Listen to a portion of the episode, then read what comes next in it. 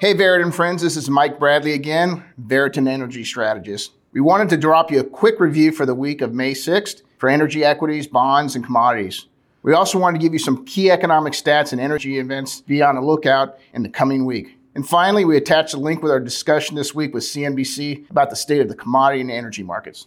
So let's start off with the broader market performance this last week. As you all know, this was an extremely volatile week for both bond and equity markets. However, what's amazing is that even with all this volatility in the broader markets like the S and P and Dow, we were just flattish on the week. So how volatile were markets? Looking at the Dow on Wednesday, the Dow was up roughly one thousand points by Jerome Powell saying that a seventy-five you know, basis point type increase in Fed funds rate was pretty much off the table.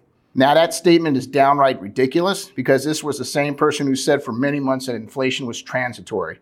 Markets know that the Fed is still way behind the curve, which is why the ten-year bond shot right through three point one percent this last week and why the market was down over one thousand points on Thursday.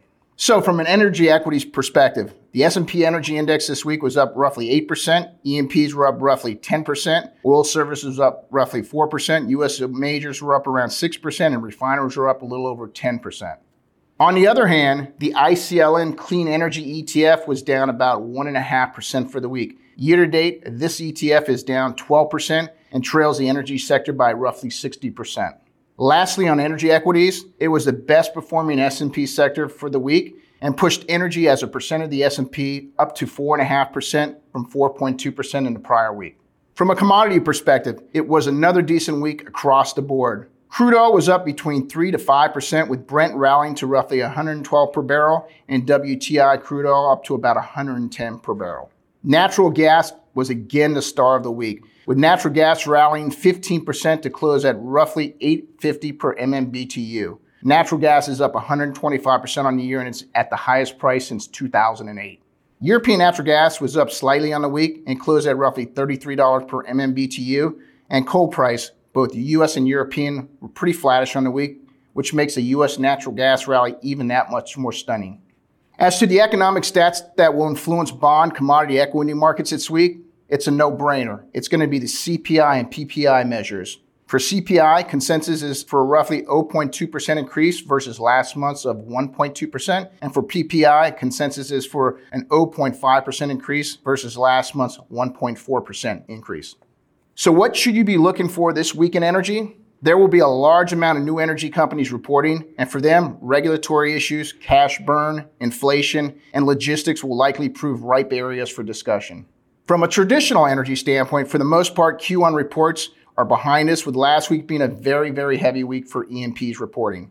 Last week, the key determinant for E and Ps relative performance was how well companies contained inflation and held to prior twenty-two CapEx budget guidance. For the most part, larger cap E and Ps did a better job holding twenty-two budgets firm. On the other hand, several mid and small cap E and Ps boosted twenty-two CapEx higher, and this led to their relative underperformance. We warned that there would be twenty-two CapEx creep evident on Q one's calls, and that it would likely be something in the mid-single digit percentage range, and that's exactly what happened. Furthermore, this isn't going away because we do think inflation issues will continue to linger in coming quarters, which is why we are more positively disposed to North American oil service firms at this point. Other area of focus on E and P calls was return of capital. This quarter saw many more companies pledge and actually deliver higher base dividends, variable dividends, and share buybacks.